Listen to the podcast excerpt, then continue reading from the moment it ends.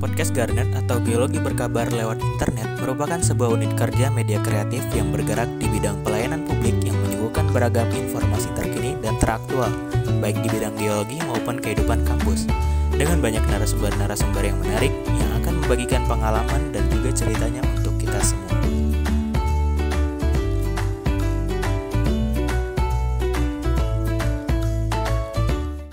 Selamat siang Bapak Ahmad Taufik, selamat datang di Semarang. Selamat siang Semarang yang panas. Wah, panasnya kenapa tuh Pak? Ya, jadi Semarang ini kan selain pesisir ya, jadi memang karakternya panas, tapi ini menarik karena eh, ibu kota provinsi juga Iya, tingkat betul. kepadatannya juga luar biasa. Terus eh, apa namanya? Ada undip juga. Nah, ini hari ini kan juga nanti kita buka ya, nanti Iya, dibuka ya, nanti betul. ada rahasia yang akan kita ungkap di Semarang. Wah, jadi Bapak nih ceritanya jauh-jauh dari Bandung terus ke Hmm. Semarang. Nah, saya mau punya pantun buat Bapak. Waduh, waduh, waduh. Kalau Bapak dengar Ini di luar skrip nih, di luar skrip nih harus boleh deh. bales ya. Cakep ini. gitu ya. Iya, iya, iya. Oke, jalan-jalan ke Semarang, Mm-mm. makan bandeng presto. Cakep. Jauh-jauh dari Bandung, udah nyobain tengkleng Pak Manto belum? Belum. oh iya iya. Tengkleng bukannya bukan as- asli Semarang ya Tengkleng juga. Bukannya Solo. Ya tengkleng sate. Iya iya Oke. sih Solo. Saya seorang Solo loh Iya soalnya. iya iya. iya. Oke, dan saya mikir ini masalah eh, kuliner semua nanti saya Aduh, saya balas dengan kuliner Bandung nanti. Nah, hari ini tuh kita rencana pengen tahu lebih banyak gitu ya, Hmm. Bapak, terkait dengan geologi untuk PUPR dan Hmm. air tanah untuk Indonesia. Oke, siap. Ya, dan tentunya pada hari ini eh, sejauh apa kita akan berbicara tentang hal tersebut Hmm, begitu ya. hmm. Nah, kalau misalkan zaman dulu saya kecil, Hmm. saya tuh suka jalan-jalan uh, di jalanan gitu. Hmm. Saya dulu uh, di Manado lah, jauh Hmm. dari peradaban Hmm. gitu ya Pak. nah, saya sering lihat kalau misalkan ada tuh um, alat-alat berat di samping jalan, Hmm. terus DPU gitu Iya, ya. iya, Kalau dulu, betul, ya, betul, dulu betul. DPU. Hmm. Nah, sekarang itu kan kayaknya namanya jadi PUPR ya Hmm, Bapak ya. hmm, hmm. Nah, PUPR sendiri itu merupakan lembaga pemerintah yang Hmm. bergerak di bidang apa Hmm. dan kira-kira tugasnya itu ngapain? Oke, terima kasih Mbak Naru. Iya. Jadi ini eh, harus difahami juga ini penting bahwa PUPR ini sangat dekat dengan kita sebagai geologi atau geoscience. Dulu mungkin relatif teman-teman sipil ya. Sekarang semakin intensifnya pembangunan ya PUPR ini satu eh, wadah baru yang menurut saya wajib di eh, dekat dengan kita sebagai geologi maupun geoscience. Yang pertama eh, dulu ada namanya DPU atau mungkin depannya dulu departemen sekarang Kementerian PU atau PUPR itu sebenarnya prinsipnya sama. Itu eh, kalau mbak di Inggrisnya itu public works. Ah, Jadi memang works. membangun infrastruktur dari infrastruktur dasar maupun infrastruktur yang maju itu di Kementerian PUPR. Nah, secara umum kalau di PUPR itu ada ABCD. A B C D Iya. apa itu Pak? A itu air, A air, air. B itu bina marga. bina marga, Ini jalan, jalan ya. jalan tol. Ini kan ngomongin infrastruktur basic ya. Iya. Kalau A itu dulu dulu namanya sebelum air itu pengairan. Pengairan. Karena untuk irigasi, kemudian Iya. Bendungan. uh, bendungan itu A. Sekarang udah air sumber daya air. Iya. B bina marga, C cipta karya. Cipta karya. Jadi pemukiman, kemudian perumahan, prasarana prasarana eh, sanitasi dan Hmm. TPA itu di cipta karya. Cipta karya. D D. eh, itu tata ruang. ah, Jadi tata ruang, pengembangan wilayah, ini jadi kawasan eh, pariwisata, kawasan ekonomi itu ada di Taru, ini namanya D itu Taru. Jadi ABCD. Nah, oke. kemudian eh, dengan perkem karena sekarang ini PUPR ada PU dan PR PU-nya tuh ini sebenarnya. Ini Ah, PU-nya itu. PU-nya ini. A B Nah, itu. ABCD. Nah, Iya. karena ada PR itu dulu eh, gabungan dari Kementerian Perumahan Rakyat kalau pernah dengar. Ah, iya. Nah, sekarang gabung ke PUPR jadi ada P itu perumahan. Jadi Ah. biasanya ini yang masuk ke rumah susun, rumah khusus. Biasanya sekarang lagi ah, pesantren-pesantren dibikinkan perumahan Mhm. karena eh, ada perubahan yang signifikan rumah kan harus sekarang udah keterbatasan luas dan harus mengarah ke vertikal sehingga Iya. butuh direktorat khusus yang memang membangun perumahan dengan makin kuat. Gitu. Oke. Gitu. Nah itulah ruang lingkup pekerjaan PUPR. Ah, Jadi eh, karena sebagai Indonesia yang sedang membangun, maka ya PUPR pasti menjadi ujung tombak gitu. Betul. Gitu. Sangat progresif sekali ya Bapak ya akhir-akhir ini ya. Eh, 10 tahun terakhir sebenarnya sejak zaman eh, awal ya, Hmm. cuma mungkin porsi di zaman Pak Presiden Jokowi ini memang luar biasa karena kita mengalami ketertinggalan konektivitas, ke, ke- Ah. ketertinggalan ekonomi yang difak- dipengaruhi sama faktor eh, prasarana wilayah, sehingga untuk mengejar itu mau nggak mau memang kita harus meningkatkan eh, pembangunan PUPR itu signifikan, mulai jalan tol untuk eh, konektivitas, untuk eh, logistik ya. Kalau air ini kan untuk kesejahteraan, untuk eh, pertumbuhan kawasan industri, pertumbuhan pariwisata dan lain sebagainya. Sehingga memang eh, karena nggak ada pilihan caranya mengejar infrastruktur eh, ketertinggalan infrastruktur dibanding negara maju ya kita harus membangun. Gitu. Iya, berarti ada A B C D itu di PUPR ya. Betul. Nah, ngobrolin soal A-nya nih Pak, Mm-mm. airnya. Hmm. Kalau saya tahu juga ada namanya Balai Air ya, Betul. ya yang pusat di Jakarta. Hmm, hmm. Nah, ini kenapa nih Pak Balai Air tanahnya di Bandung? Ya, boleh nggak cerita? Kok Hmm. Oke. bisa di Bandung gitu? Ya, jadi eh, secara umum nomenklatur di PUPR itu untuk yang ABC itu ada namanya kewilayahan. Oke. Jadi misalkan kalau air Mhm. itu eh, ada namanya Balai Wilayah Sungai. Oke. Balai Wilayah Sungai itu kewilayahan. Mhm.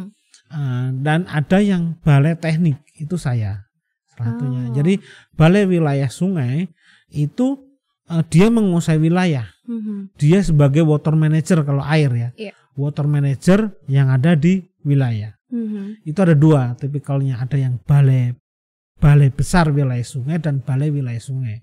Itu tergantung cakupannya.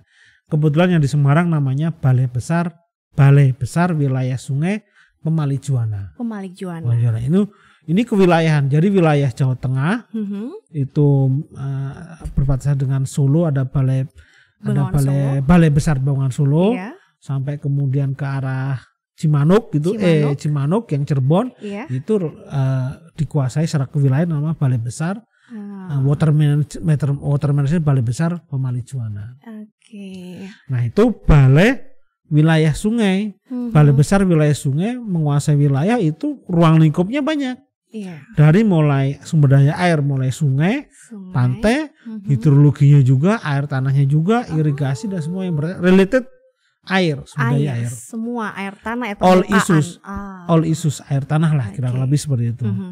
Infrastruktur yang terkait dengan air. Nah, kemudian yang kedua, ini yang baru nih, ada Mhm. namanya balai teknik. Hmm. Balai teknik itu unit atau UPT yang sesuai dengan purpose-nya Ah, atau sesuai dengan kompetensinya. Iya. Support untuk di mana pun yang membutuhkan. Sehingga balai teknik ini sesuai eh, bidang ke air tanah, bidang sumber daya air. Saya air tanah. Iya. Ada balai sungai, Oke. balai teknik sungai, ada balai teknik pantai, Aha. ada balai teknik irigasi, ada Mhm. balai teknik rawa, ada balai teknik sabu. Iya. Ini semua balai teknik. Hmm. Jadi kalau misalkan di BWS ada masalah air tanah, Mhm. kami yang maju. Oh. Seperti hari ini saya ke sini. Ah, Nah, kalau misalkan di sini ada permasalahan sungai, misalkan Iya. partnernya, supportingnya ada balai sungai. Oh, oke. Ada misalnya ada masalah hidrologi, ya balai hidrologi, ada Oke. balai geoteknik. Jadi Mhm. kira-kira seperti itu di sumber daya air. Dan ini juga sama seperti yang di eh, BC Mhm. Bina Marga juga seperti itu, Cipta Karya juga seperti itu. Di Cipta Karya mungkin ada balai khusus namanya balai air minum, Ah, ada balai bangunan. Oke.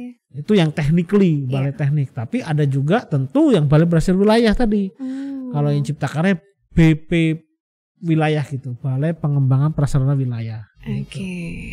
Bisa dibayangkan luas PUPR kan? Wah, Jadi saya ke sini luas sekali. PUPR ini mungkin hari ini di, di PU Kementerian PUPR misalnya di Semarang itu minimal ada empat balai minimal itu Minimal empat Iya. balai. balai apa nih sungai Sungai. balai besar wilayah sungai terus kalau jalan balai Mhm. besar Jalan Nasional. ini Bina Marga Bina nih. Marga. Kemudian Cipta Karya Cipta ada Karya. BPPW, Ah, Balai Pengembangan Pasaran Wilayah ah, Jawa. Tengah. Ini kadang-kadang ada balai perumahan juga. Hmm, Jadi uh, onset ini PUPR banyak di banyak wilayah-wilayah sekali itu. ya Bapak. Sehingga puas karyawannya banyak. Kemudian makanya tadi uh, Mbak Naru bilang setiap jengkal luar kelihatan itu memang kita banyak sekali. gitu. Ah, Mungkin dia PU apa? kan iya, gitu, PU betul. apa, gitu. Sangat tergantung dari apa Tergantung yang dari dia ABCD ABCD-nya tadi, Iya. gitu ya. Hmm. Nah, kalau soal air tanah sendiri nih Pak ya, Hmm. balai air tanah. Uh, apakah yang dipelajari seputar betul-betul air tanah gitu Hmm. ya? Kalau air tanah kan kasat mata nih Pak, Hmm. kita nggak bisa ngelihat gitu atau Hmm. sejauh aquifer lah Hmm, di iya, dalamnya iya, begitu. betul. Nah, uh, programnya apa aja dan tugas utamanya ngapain dari balai air tanah ini? Oke, jadi eh, air tanah itu yang perlu difahami pertama adalah ini bagian tidak terpisahkan dari sumber daya air.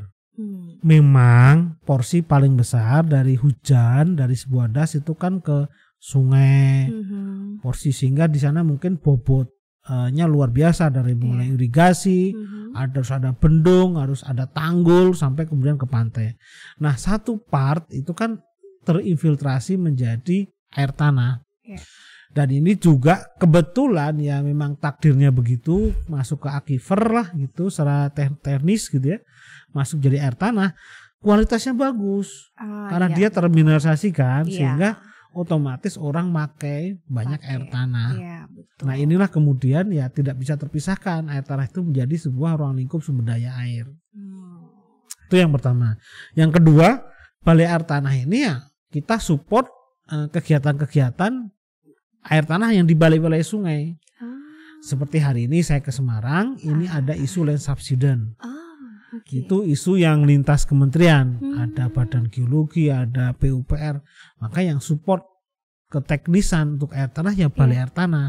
Oke. sehingga nih hari ini juga saya ada meeting juga lah gitu. ada meeting nanti- tadi kemarin juga ada ini tidak lanjut bagaimana kita menyelesaikan air tanah di Semarang ini terhadap Ah. isu dan itu Oke. jadi kira-kira seperti itu tugasnya nah jadi air tanah itu untuk air baku pun air baku juga penting Mhm. untuk eh, pertanian juga penting termasuk isu-isu yang tadi gitu Iya. intrusi gitu kan Semarang Betul. banget itu kan Iya, gitu benar. kira-kira seperti itu Nah ngomongin tadi Bapak udah nyolek-nyolek tentang land subsidence dan Hmm. yang ada di Semarang. hmm. Apa sih Pak ceritanya? Kita diceritain dong. Iya, iya. di ke Semarang jauh-jauh gitu, terus Hmm. apa aja yang dilihat gitu ya kemarin dan uh, isu-isu yang hangat terjadi baru-baru ini. Iya, jadi uh, land subsidence kan fenomena penurunan muka tanah. Jadi eh, Mbak Naru tahu bagaimana eh, ketika eh, tanah ini turun maka impactnya kan semakin banyak. Impactnya itu eh, tentu intrusi air laut, eh, rob ya, sorry rob, jadi le- lebih masuk Mhm. sehingga tentu eh, banjir lah atau air dari darat jadi susah turun. Itu dari yang yang kasat mata Iya. belum yang intrusi jadi makin masuk ke bawah air tanah itu impactnya juga banyak pondasi-pondasi itu jadi cepat karat infrastruktur jadi Oh, mudah retak iya, karena dia betul. Intrusi air laut kan konten eh, Garamnya, garamnya tinggi itu HCl. itu itu membuat Korosi. mudah korosif gitu umur-umur pondasi jadi lebih mudah fail Iya. gitu ya Betul. kemudian eh, nah ini kan mulai dicari penyebabnya apa Mhm. Nah ternyata ada beberapa penyebab. Salah satunya ada konsolidasi alamiah itu karena memang umurnya muda, lempung gitu, jadi dia memang turun. Itu memang yang mungkin yang natural ya, kita Iya. nggak bisa ngapa-ngapain. Ada dua yang penting itu karena faktor human made ya, yaitu salah satunya itu groundwater dan juga air tanah dan juga pembebanan. Ah, Jadi ada infrastruktur di, atas sehingga jadi beban kan. Iya, Jadi turunlah betul. ini. Kemudian yang kedua ada pekerjaan yang ngambil air tanah. Awalnya itu bangunan itu dipikul ya, atau ditahan sama air, iya. sama apa namanya Batuan. tanah juga Ah, efektif ini. porositas Tiba-tiba ya, oke. airnya turun gitu. Jadi di dipikul cuma sama tanah ya, jadi nggak kuat dia kan kuat. gitu. Ada Kalau air ada kosong. celah. Kalau air kan dia nggak mampat gitu kan. Iya, Tapi betul. kalau airnya diambil ya dia jadi Hmm. turun. kosong gitu, di kosong. dalamnya. Kalau kosong jadi turun gitu. Ini Hmm. jadi alasan. Nah ini seberapa besar pengaruh air tanah untuk land subsidence ini baru kita makan cari di Semarang ini gitu. Sudah ada dan tapi kita mau lebih lengkapkan lagi lah gitu. Betul. Itu berarti sejauh Semarang Utara, Bapak? ya atau sudah sebenarnya sebenarnya kan isunya ini sepantura. Ah. Dari mulai Jakarta kemudian eh, sekarang ya Semarang Raya ya atau Mhm. Pantura itu mulai dari Brebes Pekalongan eh, sebelahnya mana? Kendal ya. Kendal. Kendal kemudian Semarang sampai Demak. Itu hampir pantura yang memang secara geologi itu memang Iya. mudah turun. Iya. Nah kalau alami sih mungkin ya kita tinggal adaptasi. Ini kalau ada yang human made ini yang harus kita kontrol gitu. Iya, betul. Hmm. Dan tadi Bapak udah se- sempat nyebutin lempung Hmm, gitu ya, terus hmm. kondisi air tanah. Berarti mau tidak mau kondisi ini pun berhubungan dengan geologi, Ya. ya. Hmm. Dan ketika kita ngomongin tentang geologi, ya mau nggak mau Bapak backgroundnya juga geologi Ya, ya, ya, gitu ya, ya. ya. Jadi tahu lah cukup tahu kenapa kok air tanah itu uh, bisa tiba-tiba uh, hilang atau diambil secara berlebihan, Hmm, impactnya, kemudian karakteristik litologi tertentu yang Hmm. memang dia sangat mudah untuk swelling mungkin Hmm, atau juga uh, turun begitu. Apakah secara geologi itu punya impact yang cukup besar juga Bapak dengan problem ini? Oke, jadi eh, geologi ini menjadi apa?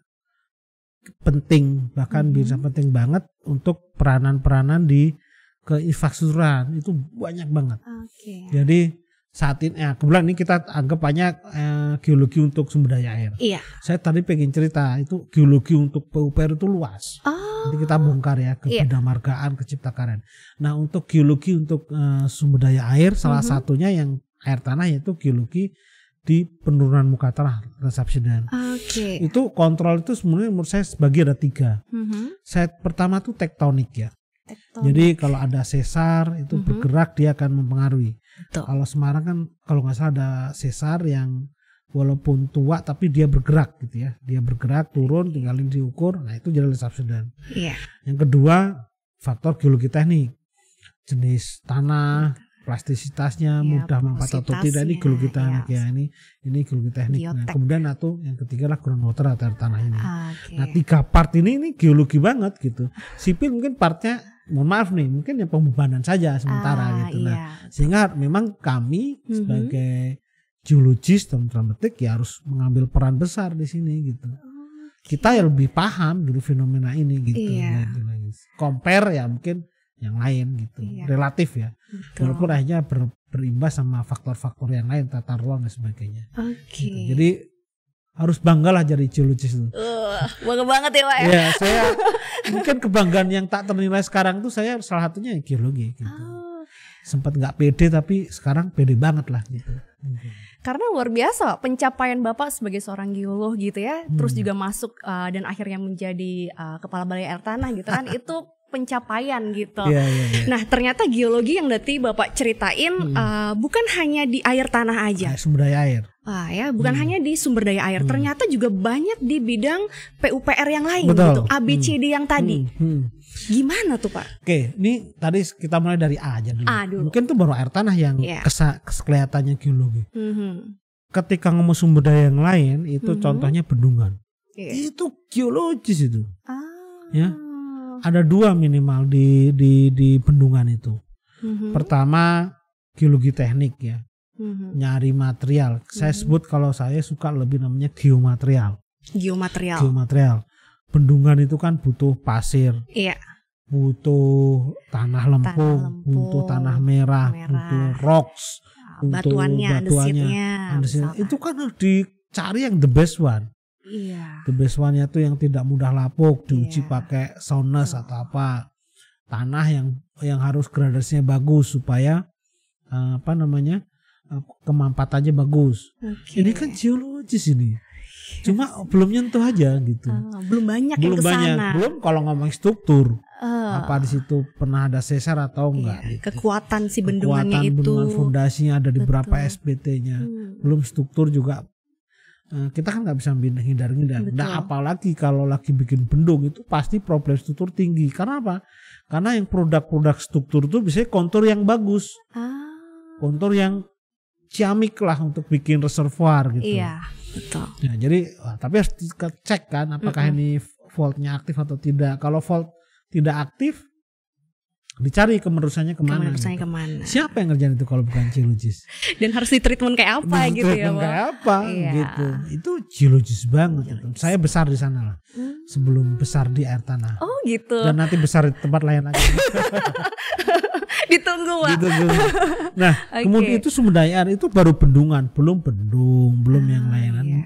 Banyak sekali. Sungai, tanggul, kelokan sungai gitu ya. Mhm. Terus kalau mas sungai kan ada sedimen, ada sapu, ada Iya. vulkanik, banyak. Bina Marga coba. Bina Marga. Kalau bikin tumpuan jembatan siapa? Yang menentukan ini kedalaman apa growth-nya gitu ya. Ah, Pondasinya di mana nih gitu. Iya, di batuan apa Batuan gitu? apa? Batuan Batuannya mampu nggak di growth Iya. tembus gitu. Kalau enggak ke mana nih saya harus gitu. Padahal kita nggak bisa pilih-pilih. Jadi sekarang kalau, kalau saya nyebut saya pernah jadi pembicara, kita Aha. harus jadi welcoming geologist. Oke. Welcoming itu kita harus Welcoming bersahabat. geologist. Ah, Welcome. Oke, ternyata misalkan contoh sungai, apa tadi jembatan. Itu Mhm. yang nentuin ya jangan kita. Memang sipil dia udah Iya. menghitung semua jembatan di sini, jangan kita Iya. kemudian nolak. ah, Justru kita harus welcome sebagai geologis. Oh ini begini pak, kita kasih masukan. Oh ini growth-nya bisa mhm. sampai ke dalam misalkan di tem- di growth gitu ya, Iya. dicor tangkap ke dalam misalkan 10 meter. Ah. Saya berani pak 10 meter. Oh mungkin perlu tambahan perkuatan lereng. Iya. Itu welcoming geologis. Kalau dulu menurut saya kesannya tuh geologis itu menakut-menakutkan. Sehingga "Oh, jangan bikin bendungan di sini, ini udah sesar. Tapi kan ini komnya paling bagus, reservoirnya paling bagus. Iya. Kalau nggak makanya banyak teman saya juga relatif banyak yang nggak menyerah gitu bukan Mhm. bukan dia KO Mhm. dalam persaingan gitu dalam tanda petik ya Iya. itu karena dia kaku geologisnya kita harus welcoming oke di sini bikin bendungan Mhm. Oke, tapi saya harus ngapain nih gitu. Karena faktor menentukan adanya bendungan, ada jembatan kan gak hanya geologis. Iya betul. Ada besar sungai, ada Sungai. beda head, Benar. ada tampungan yang maksimal iya. gitu. Desainnya belum Desainnya ya. belum, setnya ke mana-mana. Ini kan orang lain, Iya. bukan geologis juga gitu. Harus mampu Nah bekerja kalau sama. mau tadi. kerja sama itu saya sebut sebagai welcoming geoscience. Oke. gitu. Luas lah, Luas. harus kayak gini nih. saya ini sangat welcome ini. Tadi baru B nih Pak. Ini baru C dan. D belum Nah, nih. C itu C. TPA. Iya. Ya, contoh yang paling banyak butuh ground itu TPA. Saya tuh ngajar di Mhm. Cipta Karya itu TPA untuk desain TPA. Oke. Dulu mungkin nggak ngajak ngajak saya, mungkin nggak ngajak geologis kan udah pasti ngajak geologis. Iya. Kan TPA itu kan harus good foundation walaupun Iya. dikasih GCL groundwaternya harus diidentifikasi Betul. artinya ke mana. Itu udah luar biasa. Belum kalau bikin perumahan ya Iya. itu juga sedikit-sedikit banyak udah mulai nyerempet. Oke, kayak TPA itu licitnya ya Licitnya Pak, itu sampai ke groundwater. Ternyata walaupun Iya. sudah di very good treatment di permukaan tetap Iya, ada. tetap aja. Yang ngerti batuan bawahnya itu yang Bawahnya kedap siapa? tuh siapa ya Pak ya? Misalkan Oke. GCL, saya pernah desain bantu desain GC apa TPA Hah? karena eh, bawahnya pasir, saya minta GCL dikalikan dua gitu. Mhm. Supaya memenuhi itu kan siapa yang ngomong gitu gitu kan kita ngasih Iya input. betul. banyak Ya, lah bidang banyak kepulper gitu Baik. Dan tentunya ketika kita bilang bahwa seorang eh, geologis itu pasti dibutuhkan ya Pak ya Hmm, hmm. eh, di PUPR. Dan bagaimana caranya supaya mereka bisa termotivasi? Hmm. Apakah hanya dengan IPK yang baik Hmm, gitu untuk bisa eh, menjadi modal hmm. masuk ke PUPR? Oke, saya ini menarik nih. Saya jadi curcol lah sekalian. Saya termasuk yang awal-awal nggak mencintai geologi Ah, sampai sebelum Karang Sambung saya nggak happy dengan geologi awal-awal. oke. Cuma yang paling penting dalam hidup kita, menurut saya itu Mhm. kita harus punya good planning lah. good planning. Saya adalah orang yang kasarnya itu punya rencana hidup. Ah. Saya tuh punya punya grand design hidup tuh punya. Kasar ya. Misalkan saya lulus eh, lulus eh, tahun berapa? Iya. 2003 5 tahun Ah, ah. kuliah. Saya harus S2 nih. Mhm. Oh, setelah saya masuk kerja, saya harus S2 itu kalau nggak salah cuma 2 tahun ya. Ya udah Iya. saya 2007 saya Oke. kayak saya lulus. Waktu saya mau S3 itu Mhm. saya juga bilang saya kayaknya harus sekolah nih. Saya Mhm. punya hidup. Oh, saya umur 40 tahun, saya kapan S2 S3 itu saya ter- saya terencana, saya punya rencana. Oh, iya. Oh, tik ini ini ini. Pas waktu S2 mau ke S3, Hah? saya tuh kebelabasan satu tahun. Saya maunya cuma dua tahun. Tapi menurut saya permisif juga. Iya, saya masih gitu. masuk lah masuk ya. lah, masuk lah. Oke, Masuk lah. 2013 saya umur Mhm. 33, Mhm. saya berangkat. Hmm. Saya harus punya punya ini. Nah, Ah, to those geologist junior, saya Mhm. pikir harus punya gitu. ah. Oke, saya harus lulus kapan? Mhm. Habis lulus saya setahun kedua tahun ngapain? Oke. Apakah memang nggak nggak harus jadi doktor, nggak harus Nggak jadi PhD, harus. tapi misalkan saya mau jadi kerja di eh, apa? Oke, saya pengen punya wawasan di ke PUPR, ya mendekat dong ke PUPR. Mendekat ya. Kalau memang mencintai mineral ya mendekatlah ke sana. gitu. Tapi punya grand design. gitu. Iya. Itu yang menurut saya jadi apa? eh, terencana lah gitu. Iya. Nggak harus yang detail per tahun ada turunannya, nggak harus per minggu. Ah ngapain juga? Boleh sih. Iya. Saya more Nggak misalkan saya sekarang 40 kan udah solve gitu ya saya sudah Betul. istilahnya karena memang target saya 40 sebelum 40 udah dokter ternyata 38 gitu. jadi kadang-kadang itu karena kita merencanakan tuh lebih kita lebih cepat merencanakan sesuatu itu Aha. takdir Tuhan itu jauh lebih cepat ya saya 40 tahun saya harus dokter eh Mhm. saya 38 38 39 dikasihnya dua dokter saya artinya kan ka- karena kakak saya hanya merencanakan Iya, aja gitu Iya betul. Gitu. Saya baru mau nanya Pak, Bapak itu makannya makan nasi apa makan apa? Kok bisa dokternya dua kali? Nah ini itu kecelakaan dokter itu Oh cuma saya kecelakaan ya. keblaso itu Keblaso. Iya. Berarti nggak bermaksud tapi akhirnya jadi berkah Iya, gitu iya, ya. gitu. Jadi Ah. eh, ya karena mungkin saya punya pendidikan dokter ternyata bulan nggak jadi dua aja. Gitu. Ah, Nah, gitu. sedikit. Yang itu mungkin highlight paling utama saya punya rencana. Visioner. Bisa saya punya punya ini. Misalkan punya visi 45 ke gitu ya. depannya. 45 saya mau beli ap- mau apa gitu. Punya tuh saya di handphone cek lah nanti. Saya tuh Oke. punya misalkan saya kemarin ada murah-murah mobil gitu ya. Aha. karena itu nggak masuk list di saya, nggak tertarik saya beli, Oh, nggak oke. tertarik saya. Mau semurah apa pun, sekarang lagi model model Nmax gitu ya. Iya, karena yang nggak masuk list saya, wish list saya untuk lima tahun ke depan nggak saya lirik. Fokus banget ya, Pak pokoknya saya dengan apa yang maunya, diinginkan. saya maunya apartemen misalnya. Oh, aduh.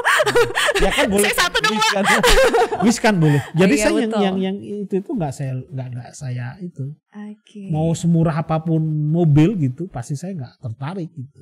Oke. supaya saya punya oh ini aja gitu. Iya. ya tapi nggak jadi ambisi ya jadi Betul. hanya punya apa titik-titik aja gitu Oke, jadi mahasiswa tahu bahwa ternyata untuk bisa menjadi sosok yang seperti ini gitu ya, sosok yang aduh wah gelarnya aja sepanjang ini gitu. Iya. Ada banyak yang harus dilakukan gitu ya. Iya, Dalam iya. artian kita harus tahu kita mau ke mana. Hmm. Kita juga harus mempersiapkan hal tersebut Hmm. dan yang penting ngerti apa yang mau iya diinginkan. gitu ya ya, punya Pak ya. rencana gitu. Punya rencana ke depannya. kalau memang mau sebagai saintis ya kan Mhm. harus sekolah Iya, kalau mau jadi profesional ya dia harus uh, mulai kerja profesional. Mhm. pilihan apa uh, pilihan-pilihan choice-choice itu ke sana. Kalau saya dari awal emang nggak peduli dengan dunia waktu itu saya mau dokter gitu nggak tahu Oh. mau jadi apa pun gitu Zaman dulu udah cita-citanya dokter Iya, ya, Pak ya. iya. Wah, oke. Nah, padahal eh, PUPR itu kalau kita masuk kan kita jadi ASN, nih, Pak, Mhm. ya. Padahal seorang geologis itu biasanya ya ke lapangan Hmm. gitu ya, dan nggak bisa dipungkiri jadi ASN itu sangat administratif. Iya, iya, Iya, betul, betul. Betul. Nah, bagaimana tetap memunculkan sense of geologisnya Hmm. kita, tetapi kita juga jadi ASN, misalkan karena cita-citanya ASN, Hmm. orang tuh ah kamu jadi ASN gitu. Hmm. Gimana menyeimbangkan itu dan akhirnya menjadi seperti ini? Ya, karena menurut saya walaupun ya pu- kaku, kaku Mhm. itu kan dalam kerangka pemikiran aja. Iya. Saya saklek. Jadi misalkan waktu dua tahun saya harus waktunya saya sekolah, Mhm. ya saya kaku. Nah, Saya harus jahat sama diri saya sendiri gitu kasarnya. iya. Saya harus mendrill kalau bahasa Inggrisnya kan drill. iya. Mendrill sendiri saya harus itu. Jadi eh, ketika saya terlena setahun maunya kan 2010 2012 itu saya juga kesel gitu. Cuma ya Hmm. apa namanya mendrill aja gitu. Nah itu yang kemudian karena saya udah punya semacam itu kemudian menyingkirkan banyak hal yang mengganggu gitu. Misalkan Oke. Tawaran proyek kerjaan banyak menggiurkan Ya, ini. duitnya banyak Banyak ya. ya, duitnya gitu. banyak. Saya terlambat terlambat bab kayak gitu. Saya saya, Ah, oke. saya rela rela gitu. Rela Mhm. misalkan waktu jadi kepala balai nih saya. Mhm. Itu teman-teman seangkatan saya itu udah kepala seksi duluan gitu. Ah, Beneran nih, mungkin bisa dicek ya. Saya tuh Mm-mm. kepala seksi tertua waktu itu, relatif tua lah. Gitu. Iya. Tapi saya memang ya, ya enjoy aja karena memang saya nggak nggak dari awal memang nggak ngedrill diri saya ke situ, Bukan gitu. wishlistnya Bukan ya. wishlist saya Iya, gitu. oke. Wishlist jadi begitu saya udah dokter jadi kasih. Nggak masalah buat saya. Iya, iya. Setahun doang gitu. setahun Setelah aja. itu ada bulan ada tugas baru ya pas gitu. Iya. Jadi tenang aja gitu Tenang asal aja. punya. Jadi nggak nggak nggak ngiri saya. Betul. Walaupun misalkan waktu saya ke Jepang tuh teman-teman yang geologis angkatan saya, waduh jalan ke ke dinas ke mana lagi Iya. proyek ini proyek ini bete gatal juga nih Iya. kampret orang ini. Jadi pengen-pengenin Kayak gitu. Tapi, tapi ya karena saya sudah kaku sama di sini ah. saya nggak. Enggak, iya. Gitu.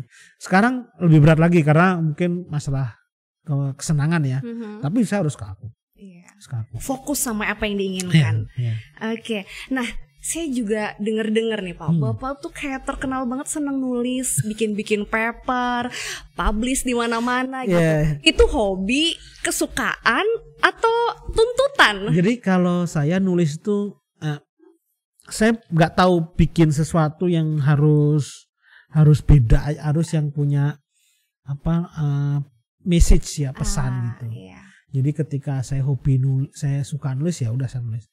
Jadi eh, kadang kalau yang serius saya Mhm. nulis ya paper. Iya. Saya adalah writer pertama novel geoscience. Oh iya. Dua nomor. Saya tuh bikin novel. Novel Pak. Namanya tuh Dijual nggak?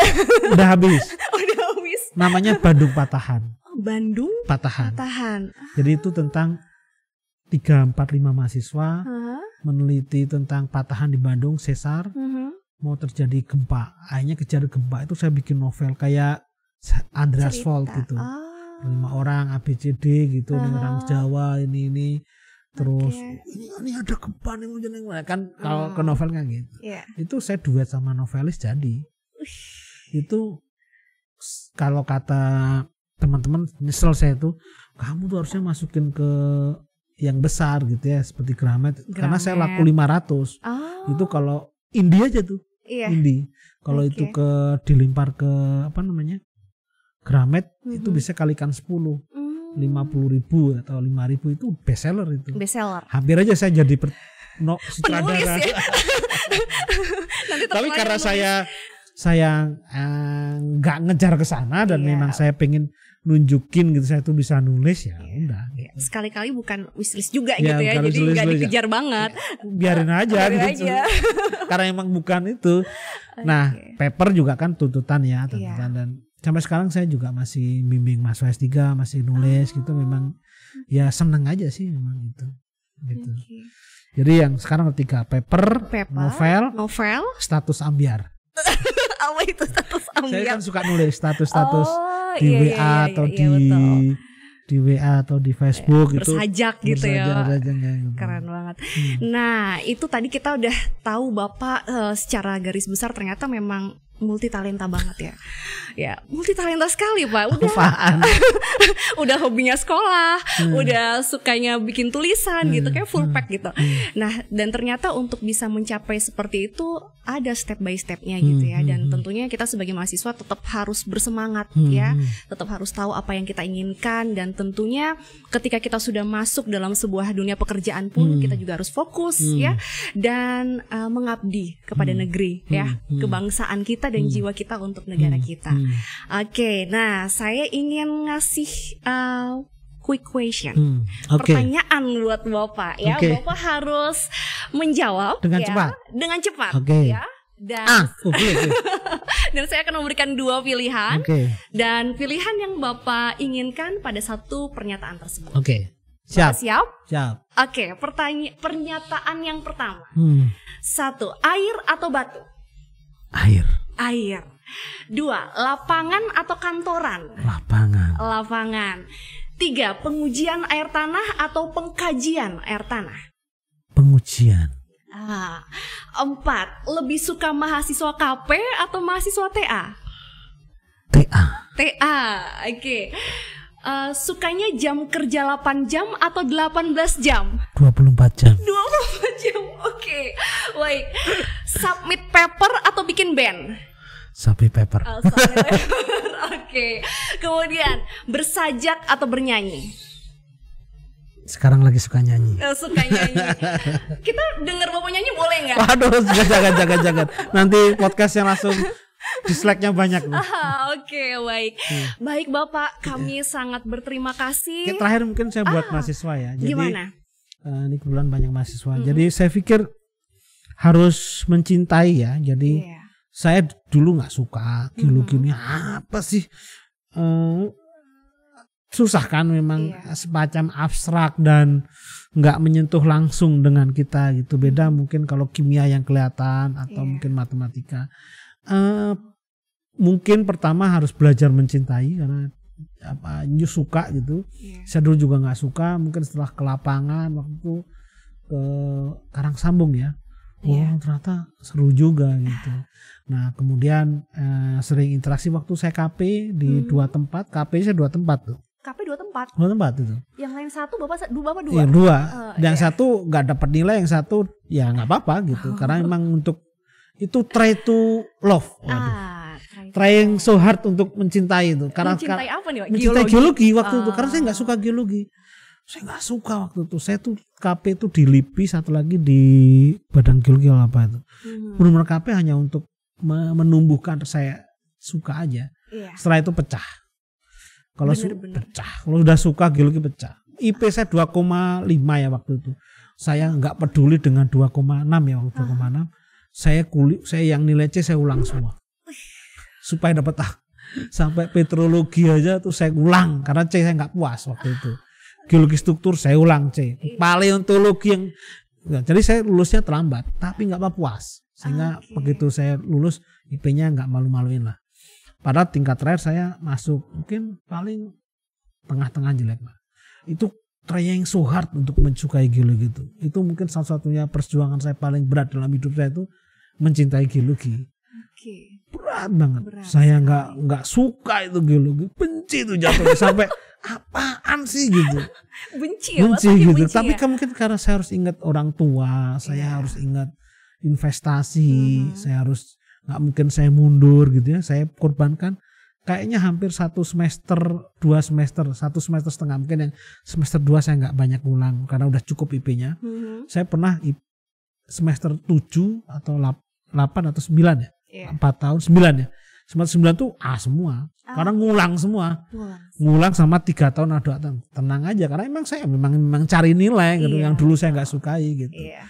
Petrologi geologi paleontologi mikropaleontologi which is yang paling stupid banget itu waktu itu paling enggak apaan yang saya masukin sampai semua kapital selekta tuh pilihan saya tuh saya masuk semua Masuk semua. Elektif semua. elektif saya masukin karena udah udah kegilaan itu waktu Iya.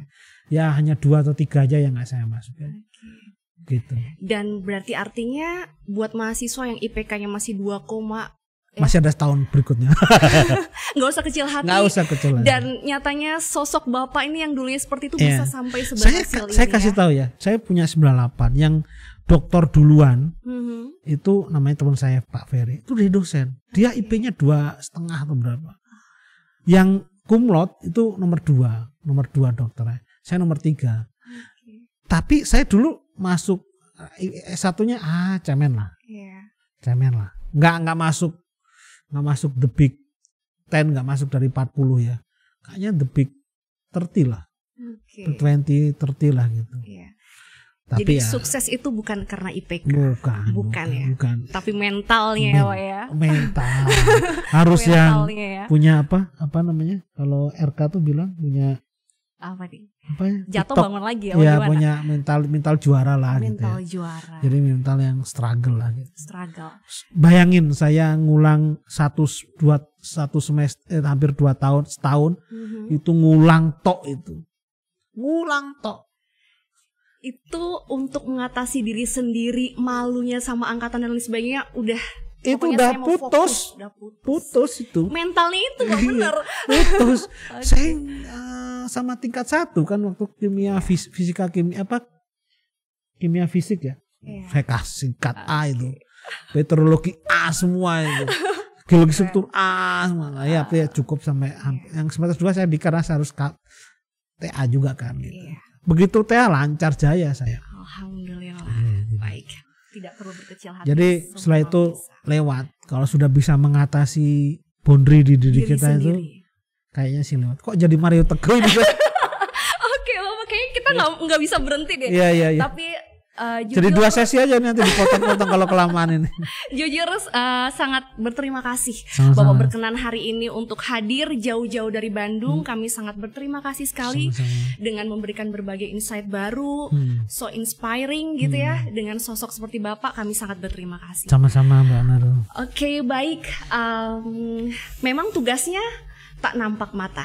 Bebannya terdalam hingga dasar akuifer. Rutenya terluar ya sampai batas antar negara. Oke. Tapi cita-citanya satu untuk Indonesia yang lebih baik. Sampai berjumpa di podcast selanjutnya.